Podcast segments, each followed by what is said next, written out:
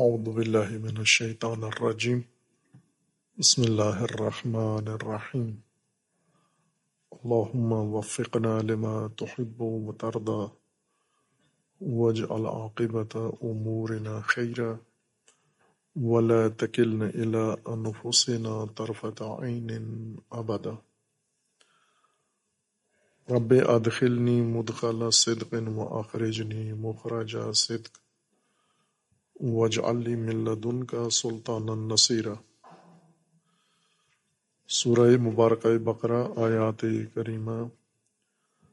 یا ایہا الناس عبدوا ربکم الذی خلقکم والذین من قبلکم لعلکم تتقون. الذي جعل لكم الأرض فراشا والسماء بناء وأنزل من السماء ماء فأخرج به من الثمرات رزقا لكم فلا تجعلوا لله اندادا وانتم تعلمون. اللہ تبارک و تعالی نے انسان کو خلقت عطا کی ہے اور اس خلقت کے بعد انسان کو پرورش کی ضرورت ہے۔ جس کے لیے اللہ تعالی نے انسان کی پرورش کے لیے ربوبیت کا نظام بنایا ہے۔ اور انسان کو حکم ہے اس ربوبیت کے نظام و قوانین اور ضوابط کی اطاعت و پیروی کا۔ یا ایوہ الناس عبدو ربکم الذی خلقکم۔ رب کی اطاعت کریں۔ عبدیت کریں، عبادت کریں۔ جس نے تمہیں پیدا کیا ہے۔ چونکہ تمہارا خالق ہے، اس لیے وہی تمہارا رب بھی ہے۔ اور رب کے قوانین کی آپ نے اطاعت اس وجہ سے کرنی ہے، چونکہ آپ کی پرورش کا اختیار آپ کے پاس ہے، انسان کے پاس ہے۔ باقی موجودات کو عبودیت و ابدیت کا حکم نہیں ہے، چونکہ وہ جبرن عبد ہیں، متی ہیں۔ اللہ تعالیٰ کے نظام ربوبیت و نظام پرورش کے۔ انسان نے خود اپنے ارادے سے و اختیار سے یہ عمل اختیار کرنا ہے۔ اور رب کی ربوبیت کی ایک دلیل رب کا خالق ہونا ہے اللہ دی خالہ کم اور دوسرا ثبوت ہے الذي جعل لكم الارض فراشا۔ والسماء بناء وانزل من السماء ماء۔ تخلیق رب کی ربوبیت کے لیے دلیل کے طور پر ہے انسان کے پاس کہ رب فقط اللہ ہے، خالق ہے، اور دوسرا رب وہ ہے جس نے تمہاری پرورش کے لیے یہ نظام بنایا ہے۔ زمین کو تمہاری پرورش کے لیے آمادہ کیا ہے، آسمان کو تمہاری پرورش کے لیے بنایا ہے۔ آسمان سے پانی تمہاری پرورش کے لیے اتارا ہے اور اس پانی سے اور زمین سے تمہارے لیے رزق اگایا ہے، یہ تمہاری پرورش کا اہتمام ہے۔ لیکن اس تعبیر کو یا اس نظام سازی کو اللہ تعالی نے جا سے بیان فرمایا ہے۔ جا لکم الارض فراشا و جا لکم السماء بناء و انزل من السماء ماء۔ یہ سب متعلقین و متعلقات جال ہیں۔ قرآن کریم میں لفظ جال خلق سے زیادہ استعمال ہوا ہے۔ البتہ تمام موارد میں اللہ تعالی کے لیے نہیں استعمال ہوا۔ بعض جگہ انسان کے کسی فعل کو بھی جال کہا گیا ہے، جیسا آیات سابق میں ذکر ہوا ہے کہ ویج علون اصاب اہم فی آدان حضر الموت جب اس مثال کے اندر پیش کیا ہے کہ انسان نور الہی کو چھوڑ کر ظلمانی زندگی شروع کرتا ہے اور پھر اس ظلمت گاہ میں، ظلمت کا دہ میں الہی نور کی کمی کو اپنے کاموں سے اور اپنے بنائے ہوئے نور سے پورا کرنے کی کوشش کرتا ہے، تو اپنے لیے بجلیاں فراہم کرتا ہے یا بجلیوں کا سہارا لیتا ہے، جن کے اندر انسان کی تباہی زیادہ ہے اور انسان کے لیے اس کے اندر رہنمائی کم ہے۔ روشنی کے بجائے وہ انسان کو موت زیادہ فراہم کرتی ہے، وہ تدبیر جو خود انسان کرتا ہے۔ اسی کے اندر جب انسان کو بجلی کی کڑک محسوس ہوتی ہے تو اپنے دفاع کے لیے اپنی انگلیاں کانوں میں رکھ لیتا ہے۔ اس کو قرآن کریم نے اسی مادہ کے ساتھ بیان کیا، لیکن یہاں پر انگلی کانوں میں رکھنا یہ انسان کا فعل ہے۔ یج علونا اصاب اہم فی آدانہم یہ انسان جال کرتا ہے، جال اسبا فی آزانہم کان میں انگلی رکھنا، موت کے ڈر سے یا بجلی کی کڑک سے اپنے آپ کو محفوظ رکھنے کے لیے۔ لیکن جال کا معنی وہی ہے جو اللہ تبارک و تعالیٰ کی طرف منسوخ جب ہم کرتے ہیں فیل، جال کا، اور جب انسان کی طرف کرتے ہیں اور قرآن کریم میں متعدد مقامات پر یہ جال کا عمل انسان کا شمار کیا گیا ہے اور متعدد آیات میں اللہ تبارک و تعالیٰ کا عمل ہے جال معنی کے لحاظ سے کوئی فرق نہیں ہے، جیسا عموماً ہم تفاصیر یا تراجم میں دیکھتے ہیں کہ ہمارے علماء کے ذہن میں یہ بات بیٹھی ہوئی ہے، چونکہ تلقین یہی ہوئی ہے کہ جب ایک فعل ہم اللہ تبارک و تعالیٰ کی طرف منسوب کرتے ہیں یا اللہ نے خود منسوب کیا ہے اپنی طرف، اسے اپنا فعل قرار دیا ہے اور وہی فعل خلق کی اور مخلوق کی طرف بھی منسوب کیا گیا ہے، تو یہاں پہلے معنی کو تبدیل کرتے ہیں، دو معنی کرتے ہیں۔ اس کے ایک معنی جو اللہ تبارک و تعالیٰ کے شاع نشان ہو، اور ایک معنی جو مخلوق کے سطح اور مخلوق کے درجے کے لائق ہو اور اس طرح سے مشکل کو حل کرتے ہیں، چونکہ ایک معنی میں دو فائل ایک فائل الہی اور ایک فائل خلقی، دونوں ایک معنی میں فعل انجام نہیں دے سکتے۔ لہذا بغیر کسی غور و فکر کے فوراً معانی کو رد و بدل کر دیتے ہیں۔ لیکن یہ بلا دلیل کام ہے جو بھی کرتے ہیں اور جس خوف سے یہ کام کرتے ہیں وہ خوف ہے نہیں موجود۔ ہم معنی کو اپنے اصل اساس پہ قائم رکھیں، لفظ کا معنی جو لغوی معنی ہے۔ دو معنی نہ کریں اس کے۔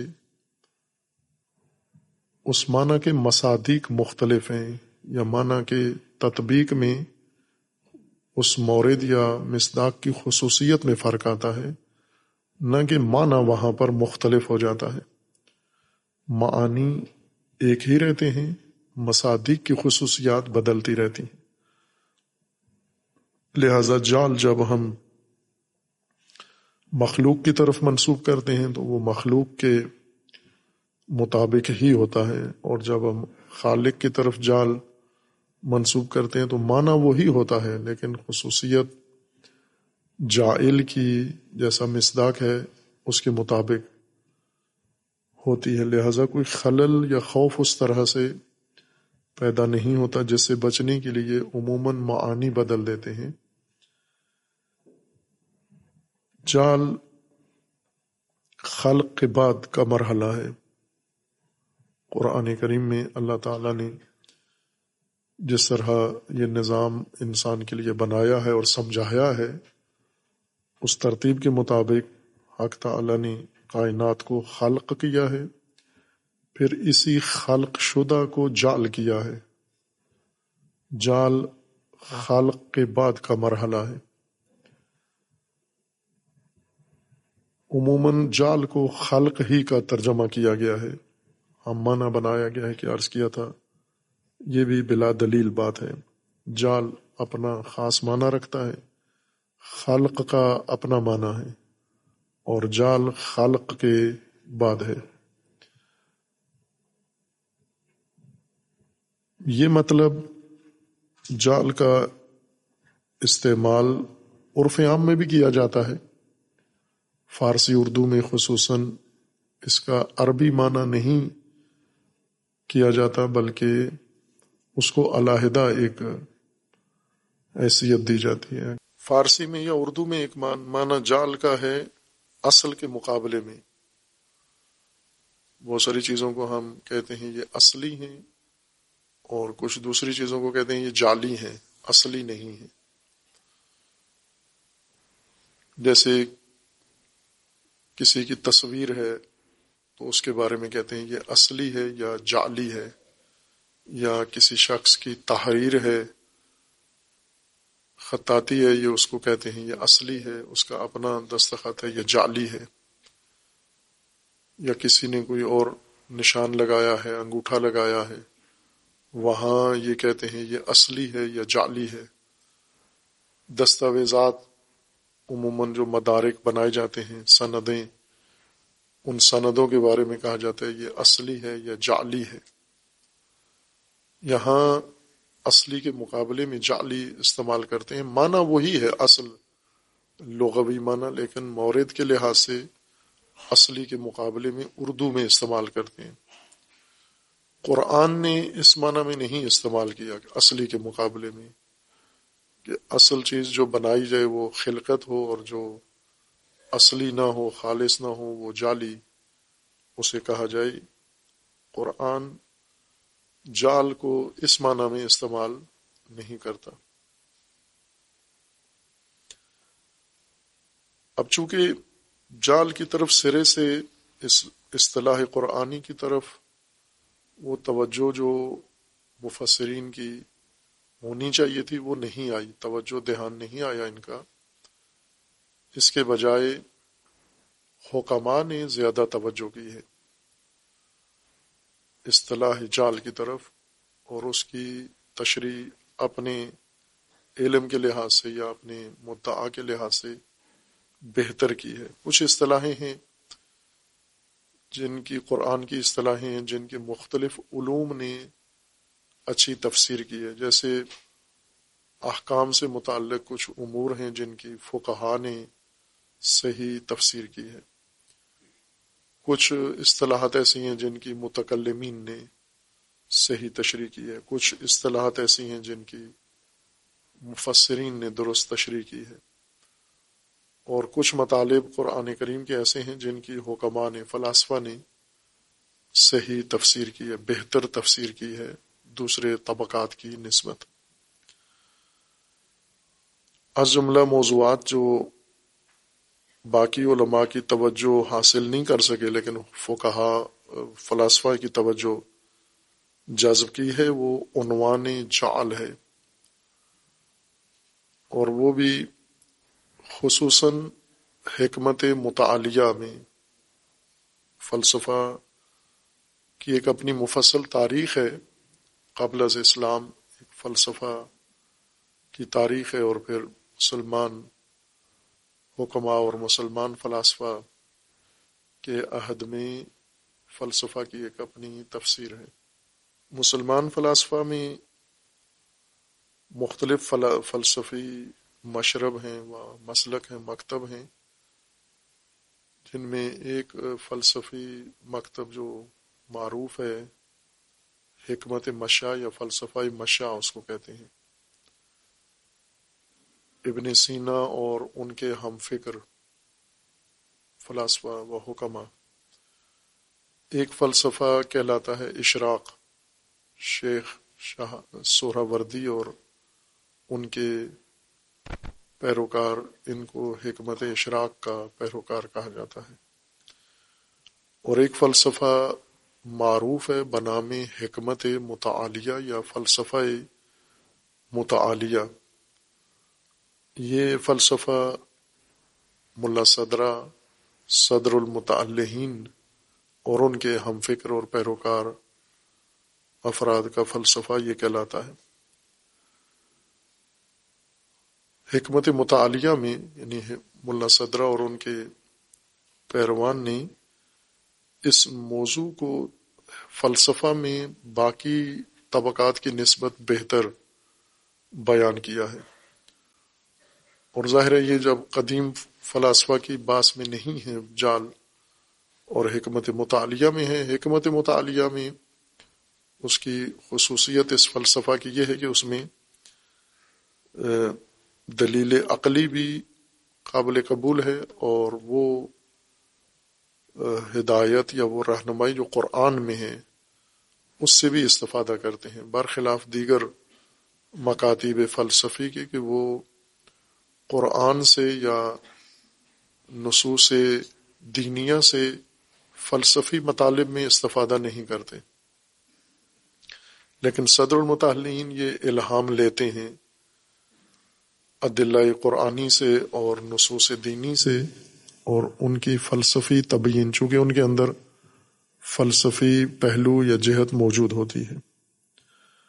اس لیے انہوں نے اس کو بخوبی بیان کیا ہے، تبیین کیا ہے حکمت کے اندر، فلسفہ کے اندر۔ فلسفہ کا موضوع حقیقت شناسی ہے، حقیقت سمجھنا۔ اصل حقیقت ہر شے کی، کائنات کی حقیقت اور کائنات کے دیگر اجزاء و طبقات کی حقیقت سمجھنا یہ فلسفہ کا موضوع ہے۔ اور یہی اصل انسان کی ضرورت ہے، حقیقت سمجھنا۔ حقیقت کی پہچان اور پھر حقیقت سمجھنے کے بعد حقیقت کے مطابق انسان کا عمل اور حقیقت کے مطابق انسان کا نظریہ اور حقیقت کے مطابق انسان کا مکتب۔ وہ بنیاد حقیقت ہے۔ حقیقت کی تشخیص یہ اس علم کے ذمہ ہے اور اس علم میں ہوتی ہے۔ اصطلاحات فلسفی، یہ چونکہ عام آمت الناس اس سے آشنا نہیں ہوتے، ان کے لیے اجنبی ہوتی ہیں، لیکن معانی اور حقائق فلسفی یہ عوامی ہیں، عام لوگوں کی طرح ہیں، جس طرح علم منطق، اس کی اصطلاحات عام لوگوں کے لیے نامانوس ہیں، لیکن حقیقتاً منطق، اصل علم اور عمل یہ عوامی عمل ہے۔ اس کو علماء فقط اصطلاحی رنگ دے دیتے ہیں، لیکن کام وہی ہے جو لوگ کر رہے ہوتے ہیں۔ اور دیگر علوم بھی ایسا ہی ہیں۔ باقی علوم بھی عوام ہی کے عام لوگوں کے اعمال کو اصطلاحات رنگ دیتے ہیں، وہ علم بن جاتا ہے۔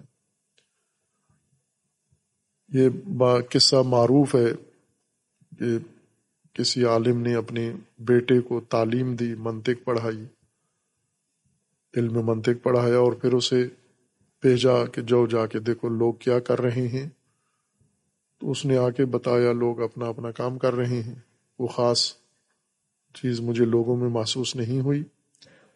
انہوں نے دوبارہ اس کو پھر علم منطق اول سے پھر پڑھایا کہ ابھی تجھے علم منطق سمجھ میں نہیں آیا۔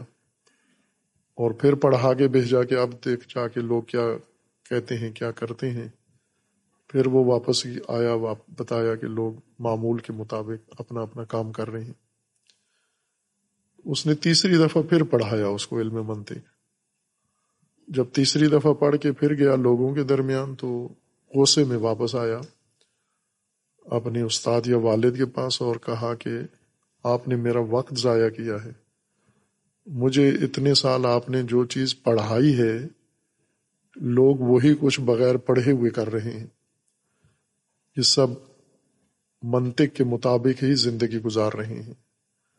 عملی طور پر گفتگو میں ان کے منطق ہے، ان کے اشاروں میں منطق ہے، ان کے عمل میں منطق ہے، ان کے رد عمل میں منطق ہے۔ منطق وہی عام لوگوں کا عمل ہے، سوچ ہے، بات ہے، جس کو علم اصطلاح کی شکل دے دیتا ہے، اصطلاح میں بدل دیتا ہے۔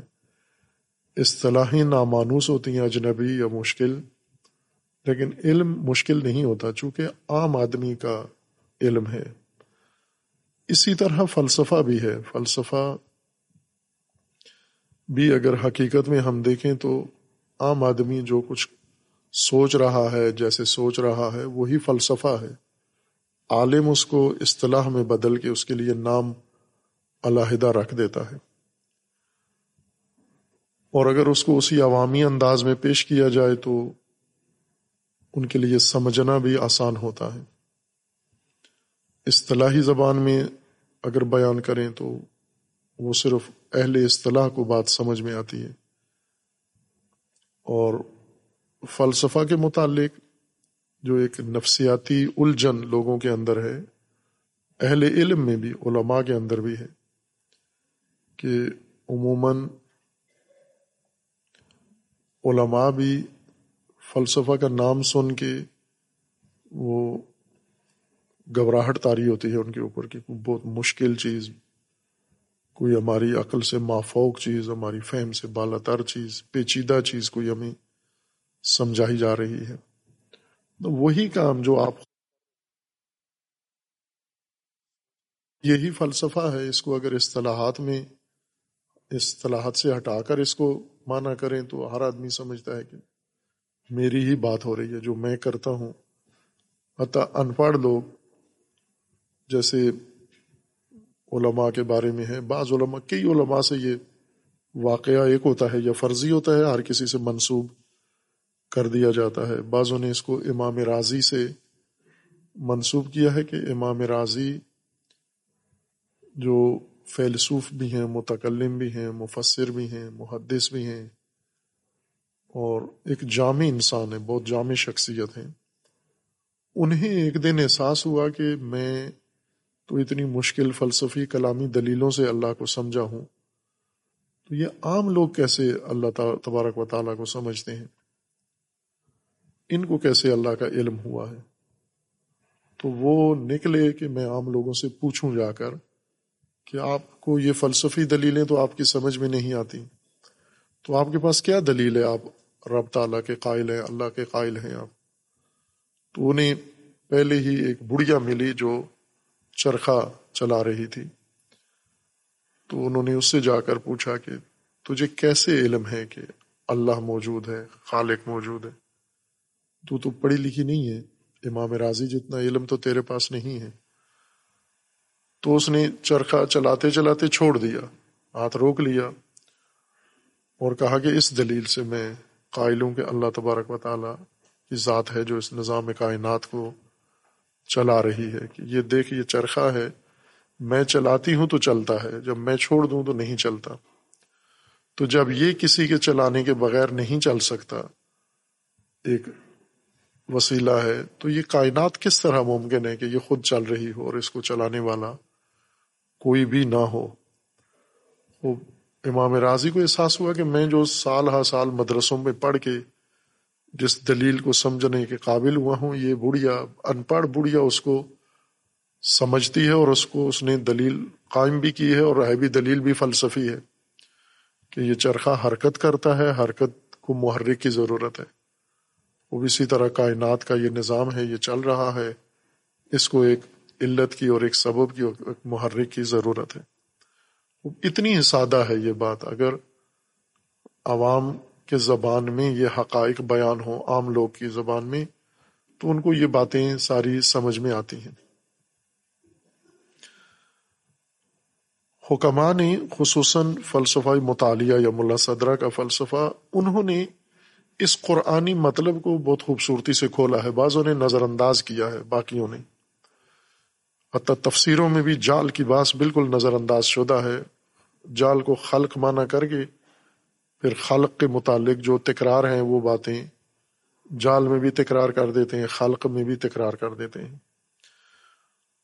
اور خلق میں بھی اس گہرائی تک نہیں جاتے جو موجود ہے، جس تک پہنچنا چاہیے۔ حکمہ نے یہ بیان کیا ہے کہ جب حق تعالی نے اب وہ وہ تو زیر فلسفی اصطلاح استعمال کرتے ہیں یعنی علت اولا نے یا اس مسبب الاسباب نے علت نے معلول بنانا چاہا یا اللہ نے جب یہ کائنات بنانا چاہی تو کیا بنایا؟ اس کائنات کے بنانے کے لیے کہا کہ اللہ تعالیٰ نے جال کیا ہے دو طرح سے، ایک وجود اشیاء کو دیا ہے، ایجاد کیا ہے، ان کو ذات بنائی ہے۔ اور ایک جال یہ کیا ہے کہ ان اشیاء کو بنا کر ان کی صفات بنائی ہیں، ان کی خصوصیات اور ان کے اوصاف ان کو عطا کیے ہیں۔ چونکہ اشیاء کے جو خصوصیات ہیں، لوازمات ہیں، وہ دو طرح کے ہیں۔ کچھ ایسی خصوصیات ہیں جو ان اشیاء کے لیے ذاتی ہیں، ان کی ذات کے اندر یہ موجود ہیں، ذات کا حصہ ہیں، ذات کا جز ہیں۔ اور کچھ امور ایسے ہیں جو ذات میں شامل نہیں ہیں، بلکہ ذات کے بننے کے بعد اس ذات کے اندر یہ چیزیں ڈالی جاتی ہیں یا ذات کے اندر یہ چیزیں رکھی جاتی ہیں۔ ہم اس کو معمول کے لوگوں کے صنعت میں ملاحظہ کرتے ہیں، جو کچھ لوگ بناتے ہیں۔ ان میں بھی ایسا ہی ہے، دو طرح سے لوگ بناتے ہیں چیزیں۔ بعض اوقات ایک شے بنا دیتے ہیں اور اس شے کے اندر یہ خصوصیت پائی جاتی ہے۔ الگ سے یہ خصوصیت اس میں رکھی نہیں جاتی۔ جیسے لوہا معدنیات سے پتھر نکالتے ہیں، زمین سے اس پتھر کو پگھلا کے پھر اسے لوہا بناتے ہیں۔ اس لوہے کے اندر سختی رکھی نہیں جاتی الگ سے۔ خود سخت ہوتا ہے، ذات، اس کی ذاتی خصوصیت ہے لوہے کی، کہ جب بھی لوہا بنایا جائے گا، وہ اس کی ذات میں ہے۔ یا جیسے پانی ہے، پانی اگر بنایا جائے، جیسے پانی کی ترکیب یہ ہے کہ دو گیسوں سے بنتا ہے۔ دو حصے ہائیڈروجن کے ہوں، ایک حصہ آکسیجن کا۔ اس ترکیب کے ساتھ، اس مقدار میں اگر گیس کو آپس میں مخلوط کیا جائے، تو وہ مائع سیال گیس کے بجائے سیال چیز بن جاتی ہے۔ اور وہ پانی ہے۔ اب پانی کے اندر جو سیالیت ہے، پانی کی روانی ہے یا پانی کا اندر رتوبت ہے، یہ اس کی ذات میں ہے۔ پانی بنا کے پھر اسے مرتوب نہیں کیا جاتا، نمی پانی کے اندر باہر سے نہیں ڈالی جاتی۔ پانی بنائیں تو اس کی ذات کے اندر یہ دونوں خوبیاں یا دونوں خصوصیات ہیں کہ وہ سیال بھی ہوگا، روانی بھی ہوگی اس کے اندر اور اس کے اندر رتوبت بھی ہوگی۔ بس کچھ خصوصیات ایسی ہیں جو اشیاء کے بناتے ہوئے انہیں الگ سے نہیں دینا پڑتی، بلکہ ان کی ذات میں ہے جیسے مثال دی کہ انسان مختلف چیزیں بناتا ہے، بنانے کے بعد پھر ان کو جیسے لوہا بناتے ہیں تو سختی لوہے کے اندر ذاتی ہے، خود اس کی اپنی ذات میں ہے۔ لیکن لوہے کو باقی جو شکلیں ہیں، لوہے کا سریا بنانا ہے، لوہے کا گارڈر بنانا ہے، لوہے کا کوئی رنگ بنانا ہے، لوہے کا کوئی اوزار بنانا ہے یہ بعد میں، یہ اس کی ذات میں نہیں ہے۔ یہ اسے بعد میں مختلف گرم کر کے، اسے کوٹ کے، اسے کارگاہوں میں لے جا کے، اسے ماہرین کے ہاتھوں سے اس کو مختلف شکلیں دی جاتی ہیں۔ ہر وہ چیز جو لوہا بننے کے بعد اس کے اندر ایجاد کی جاتی ہے، یہ وہ صفات ہیں جو اس کی ذاتی نہیں ہے اور ہر وہ چیز جو لوہا بنتے ہی اس کے اندر خود ہی موجود ہوتی ہے۔ لوہا ہونے کا معنی ہی یہی ہے کہ اس کے اندر یہ سختی موجود ہو یا یہ سلابت اس کے اندر موجود ہو، وہ اس کی ذاتی صفت سمجھی جاتی ہے۔ اور ذاتی صفات کے بارے میں قانون یہ ہے کہ وہ کسی بھی شے کے اندر رکھی نہیں جاتی۔ دو مرتبہ صرف شے بنائی جاتی ہے، ذات بنائی جاتی ہے، ذاتی چیز خود اس کے اندر ہی ہوتی ہے۔ یعنی ذات نام ہی اسی خصوصیت کا ہے انہیں صفات کا نام ذات ہے۔ جیسے پانی بنا کے پھر پانی کو مرتوب نہیں بنایا جاتا یا پانی بنا کے اس کو سیال نہیں کیا جاتا۔ لیکن یہ ہوتا ہے کہ پانی بنا کے اس کو گرم کیا جاتا ہے، پانی بنا کے پھر اس کو ٹھنڈا کیا جاتا ہے۔ ممکن ہے پانی ہو، گرم نہ ہو، ممکن ہے پانی ہو، ٹھنڈا نہ ہو۔ یہ سردی اور گرمی، یہ پانی کے اوپر باہر سے تاری ہونے والی صفات ہیں۔ پانی کی ذات میں نہیں ہے، نہ ٹھنڈک ہے اور نہ ہی گرمی ہے اس کے اندر۔ گرمی اور سردی باہر سے پانی کے اندر شامل ہوتی ہیں۔ لیکن نرم رتوبت اور سیالیت، یہ پانی کی اپنی ذاتی صفات ہیں۔ کہ جو ہی پانی بنے گا، یہ دو چیزیں اس کے اندر حتمن ہوں گی۔ جو چیزیں اس کے اندر ذات میں ہیں، ذات بنتے ہی ذات کی تشکیل یا ذات کی تخلیق یا ذات کے ایجاد کے وقت، ذات کی خلقت کے وقت یہ ذاتی چیزیں اس کے اندر موجود ہوتی ہیں۔ انہیں نہیں بنایا جاتا۔ اسی کو علماء حکمہ کہتے ہیں کہ یہ جعل ہے اللہ تبارک و تعالیٰ کا کام، جعل ہے۔ یعنی کائنات اللہ نے جعل کی ہے، اشیاء بنائی ہیں۔ تمام مادی اشیاء، تمام غیر مادی اشیاء اللہ تبارک و تعالیٰ نے بنائی ہیں۔ دو طرح سے بنائی ہیں۔ ایک یہ جال کیا ہے یعنی تخلیق کی ہے کہ اللہ تبارک و تعالیٰ نے اشیاء کو بنایا ہے۔ اور ان اشیاء کی ذات میں یہ چیزیں، چونکہ ذات بھی اللہ نے ہی ان کی بنائی ہے ذات کا نقشہ اللہ نے بنایا ہے۔ ذات کو اللہ نے ڈیزائن کیا ہے۔ ذاتیات ذات کے اندر موجود خصوصیات کو ذاتیات کہتے ہیں۔ ہم اردو میں ذاتیات کسی شخص کے مسائل، خان، اس کے گھریلو مسائل، اس کے اپنی شخصی مسائل کو ذاتیات کہتے ہیں۔ یعنی جو کسی اور سے مربوط نہ ہو، دوسروں سے مربوط نہ ہو، ذاتیات در مقابل سماجیات یعنی وہ چیزیں جو سب سے مربوط ہوتی ہیں، سب اس پہ بات کر سکتے ہیں۔ کچھ چیزیں ایسی ہوتی ہیں انسان کی، دوسروں سے اس کا کوئی تعلق نہیں ہے کہ یہ اس کے ذاتی مسائل ہیں یعنی اپنے اس کے جیسے آپ اپنی مادری زبان میں کہتے ہیں پرسنل مسائل ہیں۔ لیکن کچھ عمومی مسائل ہیں جو اس کے ذاتی نہیں ہیں، سب سے ان چیزوں کا تعلق ہے، ان موضوعات کا۔ اور کبھی ہم تذکر کے طور پہ کہتے ہیں کہ یہ ذاتیات میں آپ دخالت کر رہے ہیں، یہ ہمارے ذاتی مسائل ہیں، خاندانی مسائل ہیں۔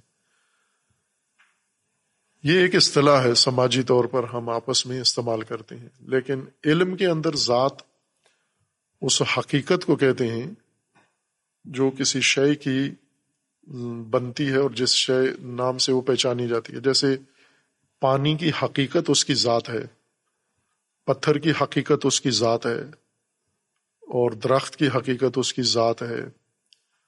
جتنی بھی موجودات ہیں، ان کی ایک ذات ہے، ان کی ایک حقیقت ہے۔ لکڑی کی ایک اپنی حقیقت ہے، ہوا کی ایک اپنی حقیقت ہے، روشنی کی ایک اپنی حقیقت ہے۔ جو موجودات ہمیں اپنے ارد گرد نظر آتے ہیں، ان سب کی ایک حقیقت ہے۔ اسی حقیقت کو ذات کہتے ہیں۔ اس حقیقت اور اس ذات کے اندر جو خصوصیات ہوتی ہیں جو اس حقیقت کے وجود میں آتے ہی وہ چیزیں بھی پیدا ہو جاتی ہیں اور اس ذات کے بنتے ہی وہ چیزیں اس کے اندر موجود ہوتی ہیں، خلقت کے آغاز سے ہی۔ چونکہ حقیقت کا جیسے پہلے اشارہ کیا تھا کہ اللہ تبارک و تعالیٰ کا جو نظام ہے، کائنات سازی کا، اس میں پہلے نقشہ بنتا ہے۔ جس طرح انسان کرتا ہے، زمین پہ عمارت بناتا ہے، کوئی بلڈنگ بناتا ہے تو پہلے اس کا نقشہ بناتا ہے۔ اس نقشے کے اندر بہت ساری چیزیں اس عمارت کا حصہ، جز بنا دیتے ہیں۔ اور وہ عمارت جو قائم ہوتی ہے اپنے ڈھانچے پر، اس عمارت کا ایک ڈھانچہ بنتا ہے، اسی کا نام عمارت ہوتا ہے۔ اگر وہ ڈھانچہ نہ ہو، جیسے ستون ہیں اس کے اوپر چھت ہے اس کی دیواریں ہیں، یہ ڈھانچہ ہے بلڈنگ کا۔ اسی کو عمارت کہتے ہیں۔ اب اگر کوئی ایسی عمارت بنائے نہ اس کے ستون ہو، نہ اس کی دیواریں ہوں، نہ اس کی چھت ہو، اور وہ یہ کہے کہ یہ میں نے آپ کو نقشہ بنا کے دے دیا ہے، تو یہ شراب ہے، یہ تو دھوکھا ہے، جادوگری ہے۔ عمارت اگر آپ نے بنائی ہے تو اس کا ڈھانچہ پہلے بنائے آپ۔ اگر نقشہ بنایا ہے تو نقشے میں یہ ڈھانچہ واضح کریں کہ اس کے ستون کتنے ہیں اور اس کی دیواریں کتنی ہیں، اس کی چھت کتنی ہے اس کے باقی لوازمات کیا ہیں۔ کچھ چیزیں ایسی ہیں جو ڈھانچہ جب کھڑا ہو جاتا ہے عمارت کا، پھر اس میں اضافہ کی جاتی ہیں۔ یعنی عمارت کے کھڑے ہونے کے لیے وہ چیزیں ضروری نہیں ہیں۔ جیسے رنگ، یہ عمارت کے کھڑے ہونے کے لیے ضروری نہیں ہے۔ پلستر ہے، یہ عمارت کے کھڑے ہونے کے لیے ضروری نہیں ہے ٹائلیں ہیں، یہ عمارت کے لیے، عمارت کے ڈھانچے کا حصہ نہیں ہے ان کے بغیر بھی عمارتیں کھڑی ہو جاتی ہیں۔ عمارتیں دیواروں سے کھڑی ہوتی ہیں، ستونوں پہ کھڑی ہوتی ہیں، چھتوں سے قائم ہوتی ہیں۔ یہ ڈھانچے میں یہ چیزیں شامل ہیں۔ باقی چیزیں ڈھانچے کے بعد اضافہ ہوتی ہیں۔ عمارت کو خوبصورت بنانے کے لیے، مفید بنانے کے لیے مضبوط بنانے کے لیے، کارآمد بنانے کے لیے، زیادہ استفادہ بہتر کرنے کے لیے یہ خصوصیات اس کے اندر شامل کی جاتی ہیں۔ لیکن کچھ چیزیں ڈھانچہ کہلاتی ہیں۔ وہ جو ڈھانچہ ہے ہر شے کا اور اس کے اندر ڈھانچے کا حصہ ہے، وہ ذاتی ہے۔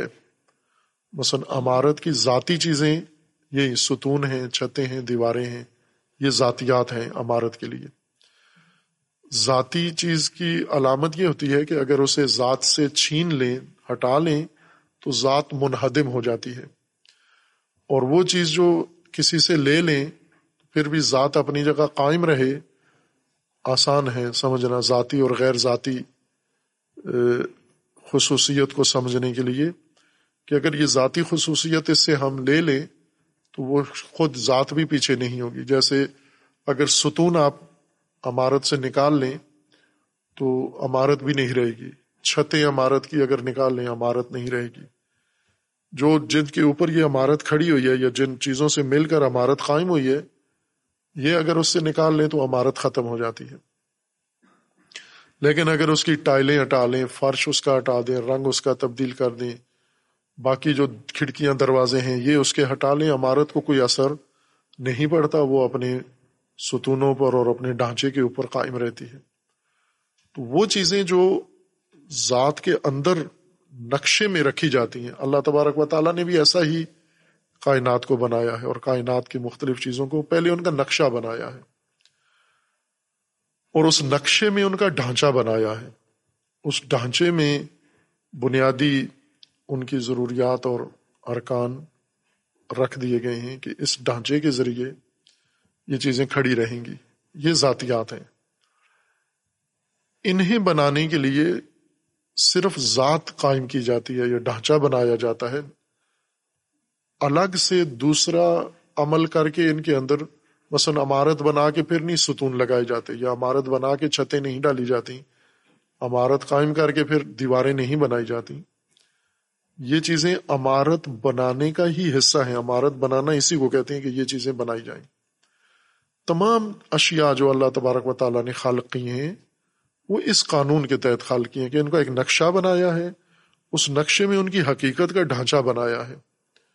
کچھ خصوصیات ان کی حقیقت کے ڈھانچے میں رکھ دی ہیں۔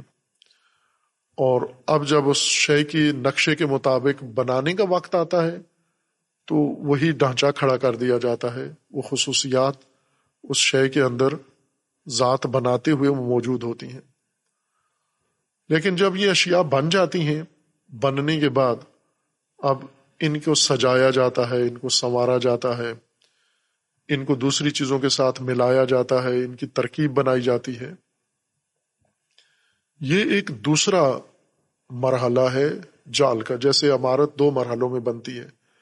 پہلے مرحلے میں ڈھانچہ کھڑا کیا جاتا ہے، دوسرے مرحلے میں اس ڈھانچے کی تکمیل کی جاتی ہے یعنی اس میں باقی خصوصیات ایجاد کی جاتی ہیں، جیسے دروازے، کھڑکیاں ہیں، رنگ روغن ہے ٹائلیں ہیں، پتھر ہیں، بجلی ہے، دروازے، کھڑکیاں ہیں، شیشے ہیں، پردے ہیں۔ یہ ساری چیزیں اس کے اندر بننے کے بعد، ڈھانچہ قائم ہو جانے کے بعد یہ چیزیں اس کے اندر شامل کی جاتی ہیں۔ دو مرحلوں میں عمارت بنتی ہے۔ ایک مرحلے میں ڈھانچہ کھڑا کیا جاتا ہے، دوسرے مرحلے میں ڈھانچے کو باقی صفات کے ذریعے باقی خصوصیات کے ذریعے مکمل کیا جاتا ہے تاکہ یہ عمارت قابل استفادہ ہو جائے، اس عمارت میں رہائش اختیار کی جا سکے، سکونت اختیار کی جا سکے۔ اگر پہلا مرحلہ نہ ہو، ڈھانچہ کھڑا نہ کیا جائے، تو دوسرا مرحلہ جو عمارت کی آرائش ہے یا اس کی خوبصورتی ہے، اس کی نوبت ہی نہیں آتی چونکہ ڈھانچہ ہی نہیں ہے۔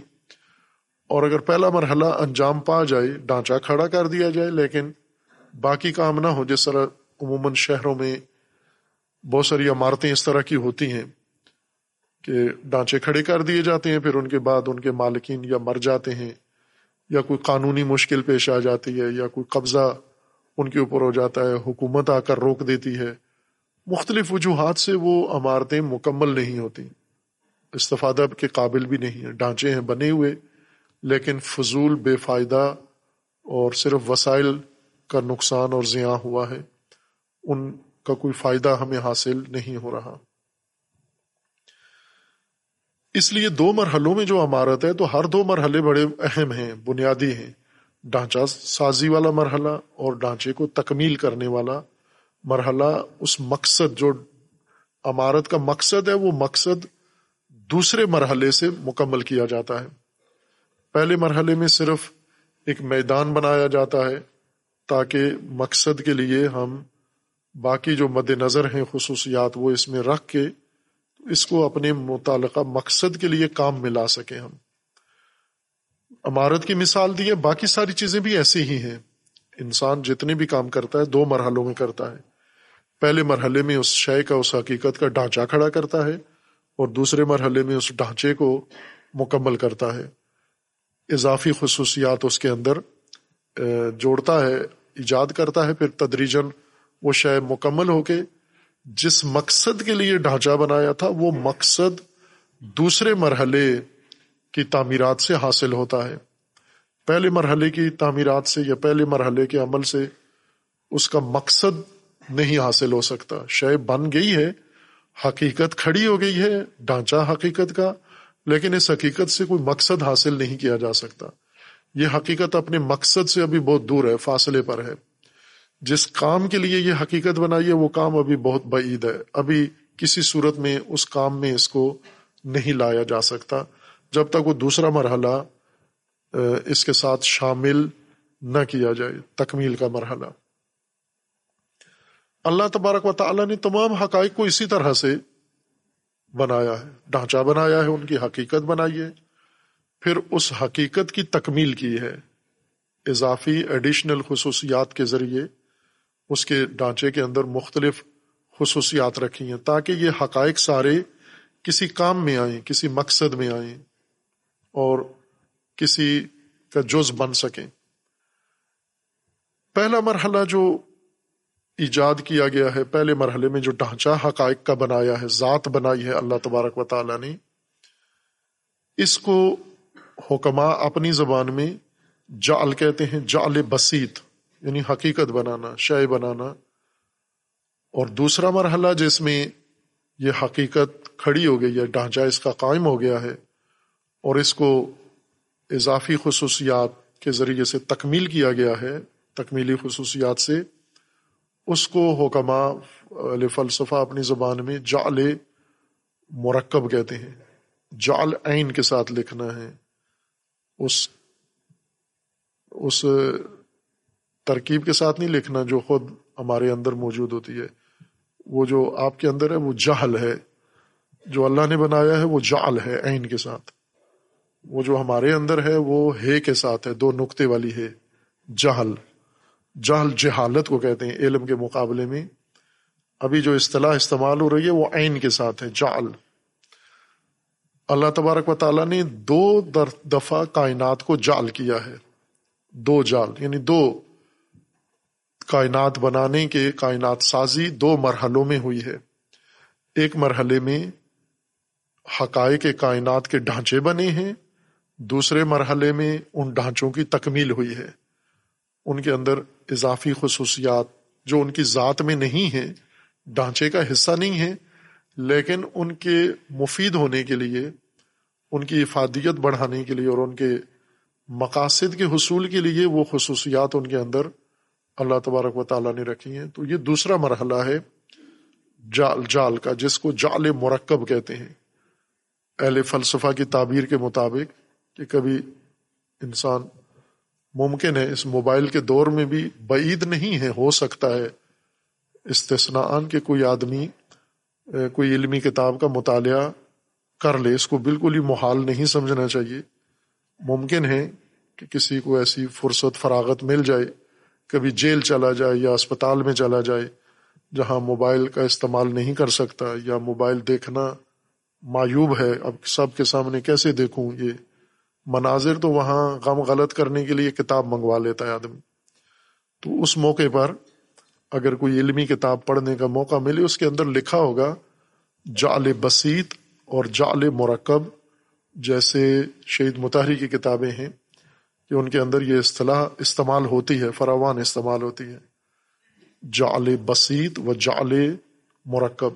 جہل نہیں، جہل اور ہے، جعل ہے۔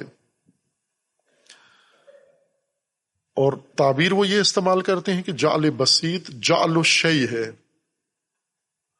اور جال مرکب کو جو مانا کرتے ہیں یہ اصطلاح ہے جال الشی شیا جال الشی یعنی شے بنانا، اور دوسرا ہے جال مرکب، جس کو کہتے ہیں جال الشی شیا یعنی کسی شے کو کچھ اور شے بنانا۔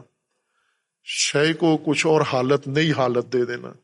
شے بنانا، اور بنی ہوئی شے کو کسی اور شے میں، کسی اور صورت میں، کسی اور شکل میں بدل دینا، یا اس کے اندر کوئی اور اشیاء اضافہ کر دینا۔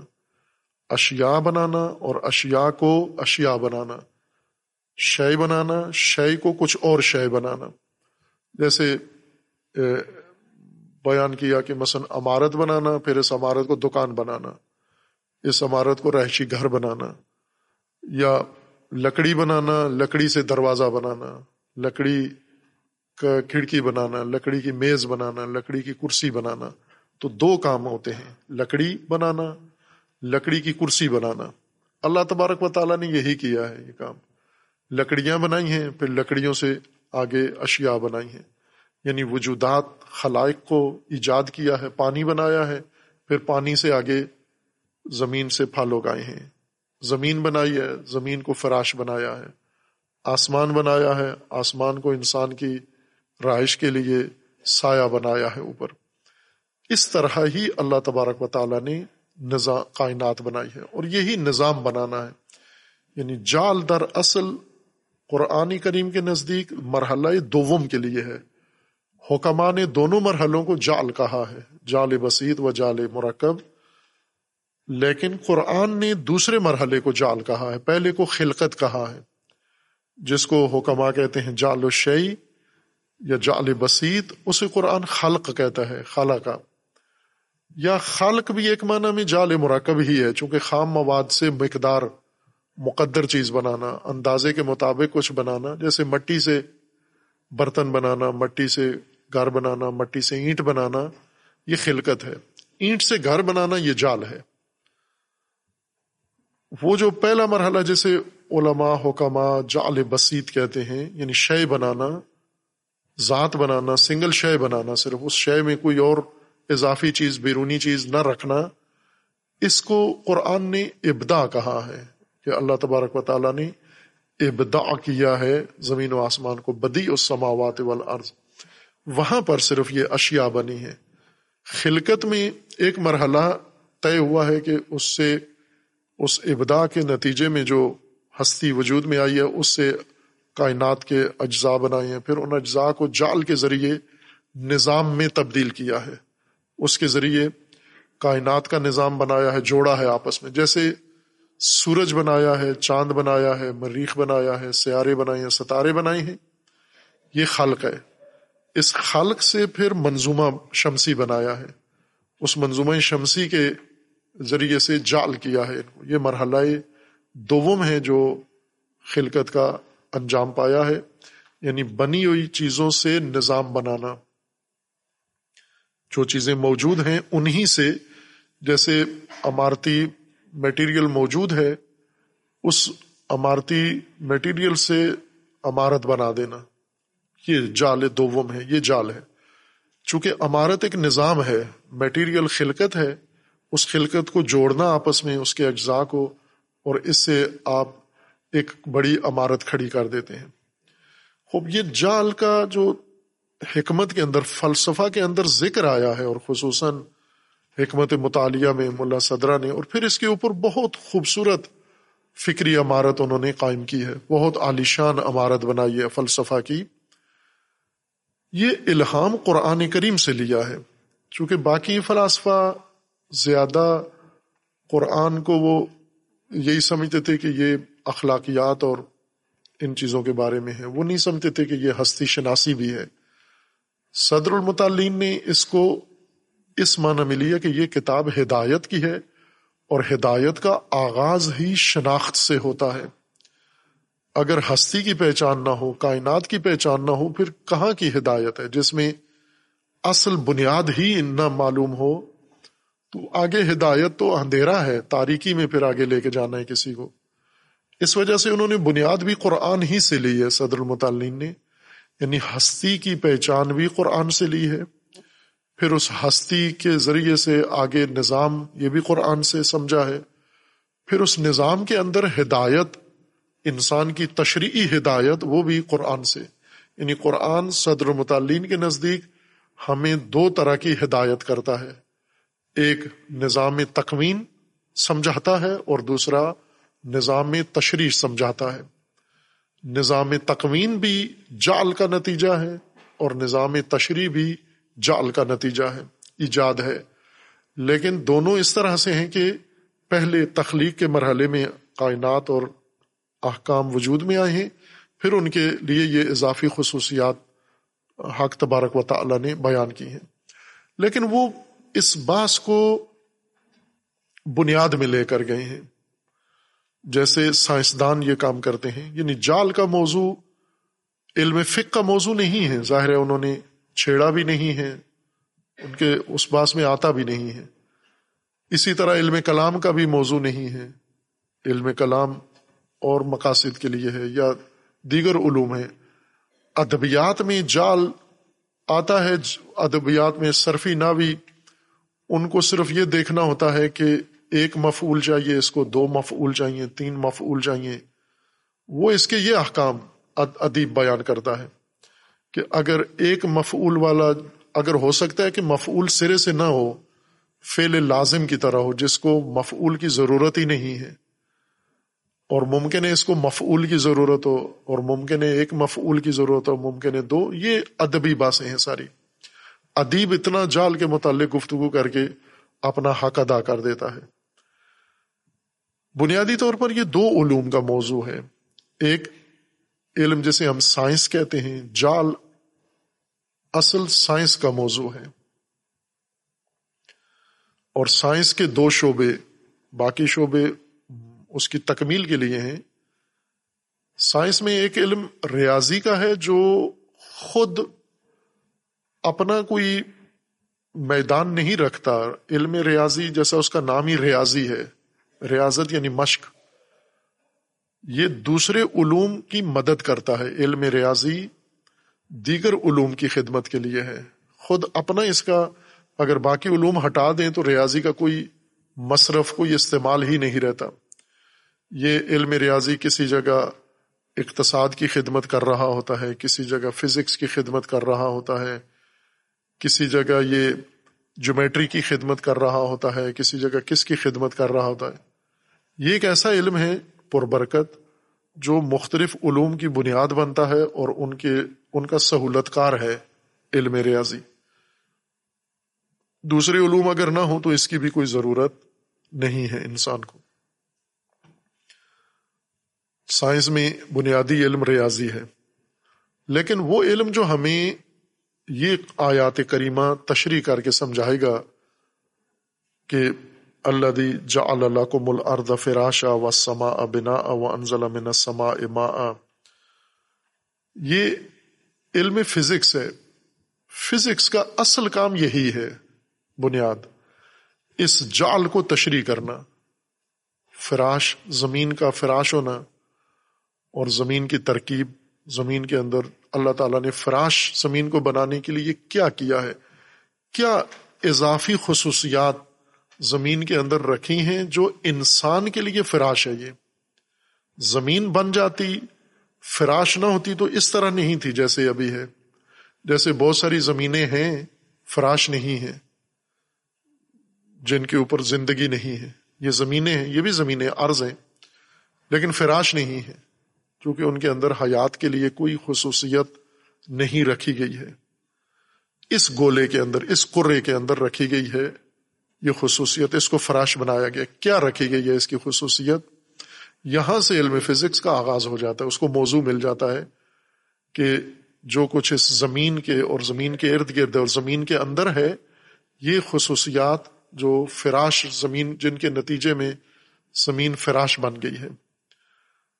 اور اگر فزکس یہ کام کرے کہ زمین کے فراش ہونے کو تشریح کر کے بتائے انسان کو، یہی علم دین ہے۔ یہ سب سے مقدس علم دین ہے، اگر فزکس یہ کام کرے۔ یہ علم دین شمار ہو جاتا ہے۔ دوسرا علم ہے، کیمسٹری ہے۔ چونکہ وہ بھی اسی مرحلے کے لیے ہے کہ ترکیب کس طرح سے یہ جال کا عمل انجام پایا ہے اور جال کس طرح سے ہوا ہے؟ کیمسٹری آپ کو بتاتا ہے کہ یہ جو اللہ تبارک و تعالیٰ نے زمین بنائی اور زمین کو فراش بنایا ہے۔ زمین بنائی کیسے ہے؟ وہ نقشے کے مطابق کیسے بنی ہے زمین؟ ہمیں موٹی موٹی پتہ ہے کہ زمین پہاڑوں سے بنی ہے، دریاؤں سے بنی ہے۔ زمین کی یہ موٹی موٹی چیزیں جو ہمیں نظر آتی ہیں، ہم سمجھتے ہیں کہ یہ بنا بنا کے جوڑ دی گئی ہیں۔ لیکن علم کیمیا اور علم فزکس آپ کو بناتے نہیں، ایسے نہیں بنی ہے زمین بہت ہی ظریفانہ حکمت سے بنی ہے۔ بہت زبردست نقشے کے ساتھ، بہت ہی عالیشان نقشے کے ساتھ بنی ہے۔ اور زمین کن اجزاء سے مل کر بنی ہے، یہ اتنے موٹے موٹے پیس نہیں بنائے اللہ تعالیٰ نے۔ بلکہ زمین کی تخلیق کے لیے اللہ تبارک و تعالیٰ نے بہت چھوٹے ذرات بنائے ہیں۔ اور ان کو ملایا ہے آپس میں۔ وہ نامرئی زراعت ذرات بنائے ہیں اور ان کو آپس میں ملایا ہے۔ پہلے لوگ، پہلے سائنسدان یہ سمجھتے تھے کہ آنسٹائن کے زمانے تک کہ ایٹم سے زمین بنی ہے۔ لیکن بعد والوں نے اور کوشش کر کے کہا کہ نہ، یہ تو اندر اور بہت وسعت ہے زمین سازی میں۔ کہ وہ پہلی چیز جو زمین جس سے وجود میں آئی ہے یعنی زمین کا خام مواد کیا تھا، جس کے بعد جیسے ابھی آپ کسی فیکٹری میں جائیں، یہ جانا چاہیے، تو لاب کو اسکول تو لاب کو، کالج تو لاب کو۔ تعلیم کا یہ حصہ ہے کہ یہ اشیاء جو کارخانوں میں بنتی ہیں، ان کو دیکھیں کیسے بنتی ہیں۔ مثلا یہ آپ دیکھتے ہیں، بنی ہوئی چیزیں۔ یہ جیسے ٹائلیں ہیں، ابھی بنی ہوئی ہیں یا کارپیٹ ہیں، بنے ہوئے ہیں۔ یہ کیسے بنے ہیں؟ اس کی پوری بناوٹ دیکھیں کیسے شروع ہوتے ہیں۔ وہ یہ بنے ہوئے ہیں۔ پہلے خام مواد لیا جاتا ہے۔ وہ خام مواد ممکن ہے بھوسا ہو، ممکن ہے لکڑی ہو، ممکن ہے کپاس ہو، ممکن ہے کوئی چیز ہو، نباتات میں سے ہو، کسی اور مواد خام سے لے کر اس کو پھر صاف کیا جاتا ہے۔ اس میں ناخالص مواد الگ کیا جاتا ہے، خالص الگ کیا جاتا ہے۔ پھر اس خام خالص مواد کو پگھلایا جاتا ہے۔ اکثر اس کو سیال مادے میں تبدیل کیا جاتا ہے۔ پھر اس سیال مادے کو مختلف مراحل سے گزار کے اس کو خشک کیا جاتا ہے۔ خشک کر کے پھر اس کے چھوٹے چھوٹے ذرے، چھوٹے چھوٹے گولیاں اس کی بنتی ہیں۔ پھر وہ پیک کر کے دوسری فیکٹریوں کو دے دیتے ہیں جو ان کو جیسے یہ پلاسٹک بنتی ہے یا سرا تو وہ چھوٹے چھوٹے ذرے بارش کے قطرے کے برابر چھوٹے چھوٹے تن کے دانوں جیسے دانے بنے ہوتے ہیں۔ یہ دانے پھر یہ جا کے پگھلاتے ہیں، ان دانوں کو پگھلا کے ان سے پھر بڑی بڑی چیزیں جو آج آپ کو نظر آتی ہیں، یہ ساری دانے اس کے اندر جڑے ہوتے ہیں۔ اگر ان کو کھولنا شروع کریں تو دو حصے کریں، پھر ان دو کے دو حصے کریں۔ اسی طرح کرتے جائیں تو آخری ایک دانے تک پہنچ جائیں گے آپ۔ اسی طرح کائنات بھی بنی ہے، چھوٹے چھوٹے دانوں سے بنی ہوئی ہے کائنات۔ یہ دانے کس سے بنے ہیں؟ جن سے یہ اجسام بڑے بڑے بنے ہوئے ہیں، یہ قرآ عرض بنا ہوا ہے اور پورے افلاق بنے ہوئے ہیں چھوٹے چھوٹے دانوں سے۔ جہاں تک یہ علماء پہنچے ہیں، سائنس کے علماء پہنچے ہیں وہ پہنچے ہیں کہ یہ توانائی ہے۔ توانائی جوڑ کے، توانائی کو بند کر کے دانے بنائے گئے، توانائی کے دانے۔ جیسے آپ کہتے ہیں نا، ایٹمی ایٹمی طاقت یا ایٹمی قوت یا ایٹمی انرجی۔ ایٹمی انرجی کہتے ہیں نا آپ۔ ایٹمی انرجی کا مطلب کیا ہے؟ یعنی انرجی سے بنا ہوا دانا۔ ایٹم دانا ہے۔ انرجی سے بنا ہوا دانا۔ اندر کیا ہے انرجی؟ یہی دانا پھوڑتے ہیں، آپ تو دھماکہ ہو جاتا ہے، بڑا انرجی اس کے اندر سے نکلتی ہے۔ یہ ایک دہات کے دانے ہیں۔ یہ ایک دہات کے دانے ہیں۔ لیکن دوسری دھاتیں وہ بھی ایسی ہیں، دانے دانے ہیں، ان دانوں کے اندر انرجی ہے ساری۔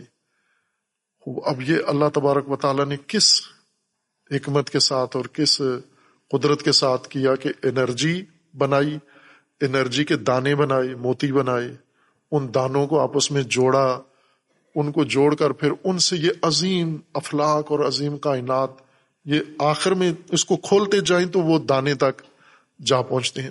البتہ موجودہ سائنسدانوں نے ان کے اندر، ان دانوں کے اندر بھی کثرت سے مواد تلاش کیا ہے کہ وہ انرجی تک پہنچنے کے لیے بیچ میں اور بہت ساری چیزیں ہیں۔ ایٹم سے کے اندر ڈائریکٹ انرجی نہیں ہے، ایٹم کے اندر اور بہت ساری تفصیل ہے۔ عناصر ہیں، ان عناصر کے اندر اصل میں انرجی پائی جاتی ہے۔ لیکن ہمیں یہ ضرور معلوم ہے کہ یہ بنیاد ساری انرجی کے اوپر ہے۔ جب آپ کہتے ہیں نا ایٹمی انرجی یعنی وہ چھوٹا ایٹم چھوٹے دانے کو کہتے ہیں۔ جس دانے سے یہ سارے جسم بنتے ہیں۔ اور وہ انرجی ہے، ایٹمی انرجی یعنی انرجی سے بنا ہوا دانا، توانائی سے بنا ہوا دانا۔ تو توانائی اللہ تبارک و تعالیٰ نے پیدا کی۔ اس توانائی سے، پھر اس توانائی کو بند کیا دانوں میں، اس دانے کو جوڑا اور اس طرح عظیم اجسام ان سے بن گئے ہیں۔ یہاں تک سائنسدان گئے ہیں جن کو علم فزکس، علم طبیعت کی توفیق اللہ نے دی، انہوں نے اجسام کو ان کا نقشہ کھول کے دیکھا کہ یہ اس طرح سے بنے ہوئے ہیں۔ سب کے لیے زمین چراگاہ نہیں ہے، کچھ کے لیے دانشگاہ ہے۔ کچھ ان اجسام کو صرف ہڑپ کرنے اور قبضہ کرنے کی فکر میں نہیں ہے، ان کو سمجھنے کی فکر میں ہے کہ یہ ہے کیا چیز، بنی کیسی ہے، وجود میں کیسے آئی ہے اسی طرح، اور یہ ہدایت کے لیے ضروری ہے یہ آگاہی کہ کس طرح اللہ نے فراش بنایا ہے آپ کی زمین کو۔ مفصل داستان ہے یہ فرش، فراش شروع کہاں سے ہوا؟ یہ زمین بنی، پھر زمین آمادہ کیسے ہوئی آپ کے لیے؟ یہ اس جال کا نتیجہ ہے جو اس کا ایک حصہ سائنس یا فزکس کا کام ہے، اس کی تشریح کرنا۔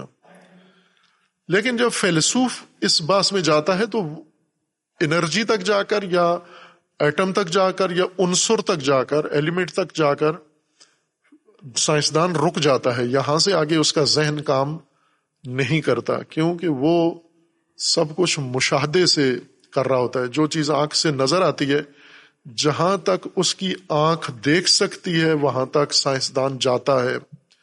لیکن جہاں سے آنکھ سے مسئلہ اوجل ہو جاتا ہے، اب آنکھ سے نظر آنے والی آگے حقیقت نہیں، چونکہ انرجی پہ جا کے رک جاتا ہے سائنسدان۔ وہاں سے آگے اس کے پاس کوئی جواب نہیں ہے کہ یہ کہاں سے پیدا ہوئی، انرجی کہاں سے آئی۔ فیلسوف، چونکہ پابند نہیں ہے آنکھ کا کہ آنکھ کے ذریعے میں نے سب کچھ دیکھنا ہے۔ فیلسوف عقل کے ذریعے دیکھتا ہے سب کچھ۔ اس لیے وہ آگے چلا جاتا ہے۔ سائنسدان سے آگے جو معرفت کا میدان ہے، وہ فلسفہ کا ہے۔ یعنی ایک حد تک عام افراد چراگاہ والے چرنے کی حد تک جاتے ہیں، پھر رک جاتے ہیں۔ لیکن جو فزک دان ہے یا سائنسدان ہے وہ آگے جاتا ہے ان سے۔ وہ اس اجسام کو کھولتا بھی ہے، سمجھتا بھی ہے۔ ان کی ترکیب بتاتا بھی ہے، پڑھتا بھی ہے، پڑھاتا بھی ہے۔ لیکن ایک جگہ پر جا کر یہ سائنسدان رک جاتا ہے، کہاں؟ جہاں پر آخری دانا آخری ذرہ جو دیکھ سکتا ہے یہ یا جو اس کو سمجھ میں آیا، وہاں سے آگے یہ رک جاتا ہے۔ آگے کچھ بھی نہیں، اس کو کوئی جواب بھی نہیں ہے، وہاں ہینگ ہو جاتا ہے جا کر۔ وہاں فیلسوف ہے جو آگے جاتا ہے۔ چونکہ وہ عقل کے ذریعے سے یہ سب کچھ سمجھتا ہے۔ لہذا یہاں تک کی ترکیب تو انہوں نے سمجھ لی کہ انرجی سے آگے یہ دانے بنے، میں عام اصطلاح استعمال کر رہا ہوں۔ وہ فلسفی اصطلاحات یا مدرسے والی اصطلاحات سے ہٹ کر، چونکہ قرآن ہدایت لناس ہے عام لوگ، یا ایوہ الناس، ناس کے لیے ہدایت ہے۔ تو اصطلاحات کے بیریئر کے پیچھے قرآن روک نہ لے کہ عوام ادھر چلے جائیں، قرآن ادھر آ جائے، بیچ میں اصطلاحات حائل ہو جائیں۔ وہی جو عام لوگ جس زبان میں بات کرتے ہیں، جو قرآن نے وہی زبان اختیار کی ہے، اسی زبان میں ہم مطلب کو سمجھیں۔ یعنی قرآن کریم نے یہ چھوٹے دانے بیان کیا ہے کہ اس، قرآن نے بیان کیا کہ ہم نے زمین کو فراش بنایا ہے۔ سائنسدان نے اس فراش کو سمجھنے کی کوشش کی ہے کہ کیسے زمین فراش بنی ہے۔ فراش بننے سے پہلے زمین بنی ہے۔ زمین کس سے بنی ہے؟ کسی اور مواد سے بنی ہے۔ ایٹمی مواد سے۔ ایٹمی مواد آگے انرجی سے بنا ہے یا آگے دیگر عناصر سے بنا ہے۔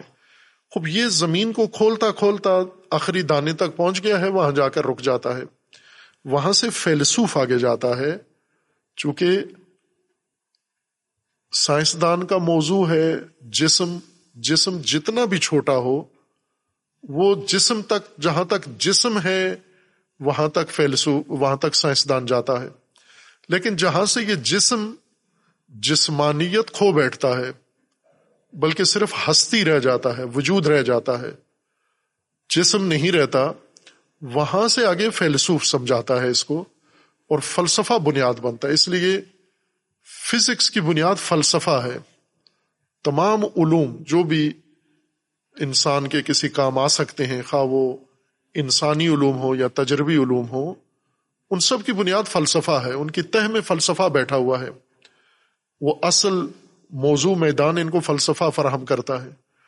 یعنی سائنسدان یہ نہیں ثابت کر سکتا کہ یہ جتنی چیزیں میں دیکھ رہا ہوں، یہ حقیقت ہے یہ حقیقت ہونا ان کا فلسفہ بتائے گا اس کو کہ یہ جو تو جا رہا ہے بس وہ زمین کو کھولتا ہے، زمین کے اندر تجھے ایٹم نظر آتا ہے یہ حقیقت ہے۔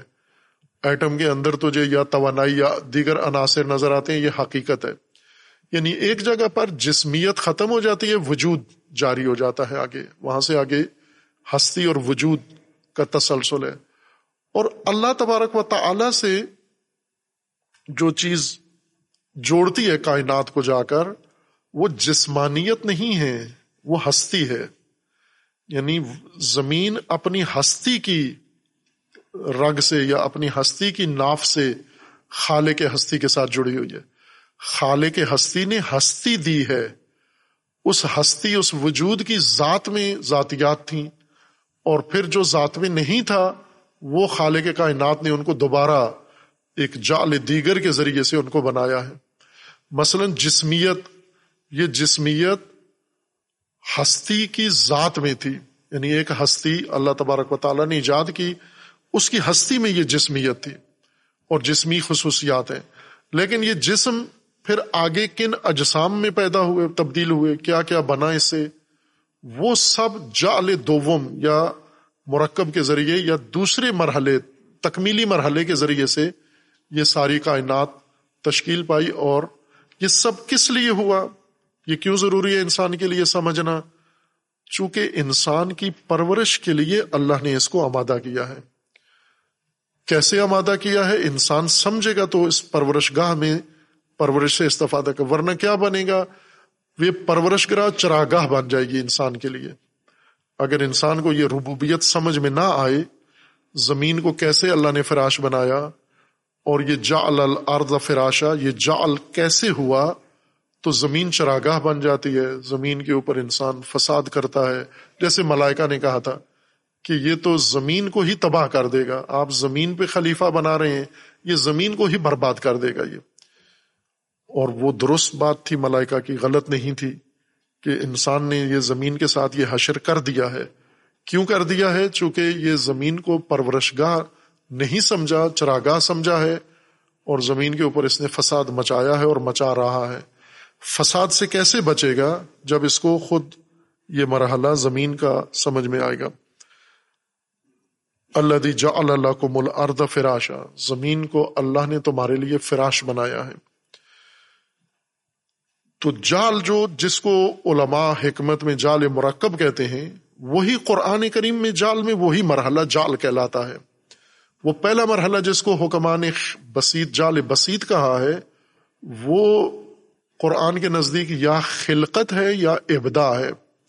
لیکن حکمان اس سب کو عنوان جال کا دیا ہے اور جال زیر قرآن کی اصطلاح ہے۔ قرآن نے اس معنی میں جال کو استعمال کیا ہے۔ باقی علوم کے اندر نہ سائنس کے اندر لفظ جال ہے، نہ فلسفہ کے اندر لفظ جال ہے۔ اس فیلسوف نے جال کو فلسفہ کا حصہ بنایا ہے، جس نے قرآن پہلے پڑھا ہے، فلسفہ بعد میں پڑھا ہے۔ علامہ اقبال کی طرح۔ البتہ علامہ اقبال علوم پر کہ پھر قرآن پہ آئے، لیکن انہیں قرآن نے بتایا کہ وہ سراب تھا، جو وہ علوم کے نام پر پڑھ رہے تھے، وہ سراب تھا۔ اور اصل حقیقت اس قرآن کے اندر علامہ کو سمجھ میں آئی ہے۔ خوب، یہ جو مرحلہ ہے جال کا، فلاسفہ نے اس باس کو ہستی میں منتقل کر دیا ہے۔ یعنی جسمیت، زمین زمین سے باس تشکیل زمین، ترکیب زمین، جسمیت زمین، پھر جسمیت زمین سے ہستی زمین کی، اور وہاں سے آگے پھر فلاسفہ نے جا کر باس کو دقیق کر دیا ہے کہ جہاں سائنسدان ہینگ ہو جاتا ہے، وہ ہے ترکیب دیگر جو عقل سے انسان پرکھتا ہے، وہ ہے ترکیب وجود و ماہیت، کہ اللہ تبارک و تعالیٰ نے ہستی بنائی ہے اس ہستی کے اندر، ذات کے اندر اس ہستی کی حقیقت بھی رکھ دیا یعنی جب اللہ نے ڈھانچہ بنایا، نقشہ بنایا، کائنات کا حقائق کا، تو ان ہستیوں کے اندر ان کی ذات بھی بنائی، اس ذات کی ذاتیات بنائی، جن کو فلسفہ کی اصطلاح میں ماہیت کہا جاتا ہے۔ اور ہم اسے کہیں حقیقت ہے یا اشیاء، قرآن نے ان کو اشیاء یا اسما کہا ہے۔ اللہ تبارک و تعالیٰ نے یہ اشیاء بنائی ہیں۔ ان اشیاء کی ہستی بنائی ہے، اس ہستی کی ذات بنائی ہے، جس کو فیلسوف ماہیت کہتا ہے۔ اور اس ذات کے اندر وہ ساری خصوصیات رکھ دی گئی ہیں۔ خوب، اب یہاں سے یہ معمہ سائنسدان کے لیے حل ہو جانا چاہیے کہ یہ جو اجسام اور یہ ذرات، جن ذرات کے ملنے سے بڑے اجسام بنے ہیں، یہ ذرات کس نظام سے آئے ہیں؟ یہ اس جعل بسیط سے یعنی ہستی خدا و تبارک و تعالیٰ نے بنائی، ہستی کی ذات کے اندر یہ خصوصیات تھیں۔ پھر جو خصوصیات ذات میں نہیں تھیں، وہ اللہ تبارک و تعالیٰ نے جال دیگر سے یعنی جس کو قرآن اب جال کہتا ہے جا اللہ الارض فراشا۔ یعنی جب ہستی بنائی زمین کی تو وہ زمین تھی۔ پھر زمین کو فراش بنایا، زمین خلکت میں فراش نہیں تھی۔ خلکت میں زمین زمین تھی، لیکن فراش ایک دوسرے مرحلے کے ذریعے تکمیل کے مرحلے میں، خلقت کی تکمیل کے مرحلے میں اس کو اللہ تبارک و تعالیٰ نے فراش بنایا ہے۔ سادہ الفاظ میں اگر اس حقیقت کو ہم سمجھنے کی کوشش کریں تو یوں ہے کہ اللہ تبارک و تعالیٰ نے پہلے ہستی بنائی، موجودات بنائے، پھر ان موجودات کی ترکیب سے نظام بنایا۔ دو نظام بنائے، ایک نظام تکوین کا بنایا اور ایک نظام تشریح کا بنایا۔ تکوین کا نظام بھی جال کے ذریعے بنا ہے اور تشریح کا نظام بھی جال کے ذریعے بنا ہے اور اب ہمارا فریضہ اس جال الہی کو، مجعولات الہی کو سمجھنا ہے، کیونکہ ہماری پرورش اسی کے اندر ہے، اسی نظام کے اندر ہے۔ زمین کو اللہ، زمین اللہ کا مجعول فیل ہے یہ، فراش ہونا اس کا مجعول الہی ہے۔ آسمان بننا، آسمان کا مجعول ہونا، یہ ان مجعولات الہی میں، دوسرے لفظوں میں، اس نظام الہی میں ہماری پرورش کا اہتمام، انتظام کر دیا ہے۔ پرورش کے وسائل ربوبیت ہیں۔ پرورش کا نظام ربوبیت ہے۔ تو ربوبیت در حقیقت اس جال کے اندر ربوبیت کا ماحول اور ربوبیت کے لوازمات اللہ تبارک و تعالیٰ نے فراہم کیے ہیں۔ پرورش کس کی ہے؟ تو کائنات کی ہر چیز کی پرورش ہے۔ لیکن وہ جو شاہکار کائنات ہے، وہ انسان ہے۔ انسان کی پرورش اصل مقصود ہے۔ یہ تمام انتظام تھا، باقی اہتمام تھا۔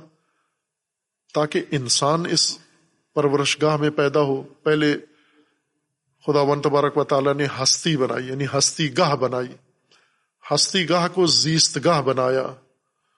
اس زیست گاہ کو پرورش گاہ بنایا۔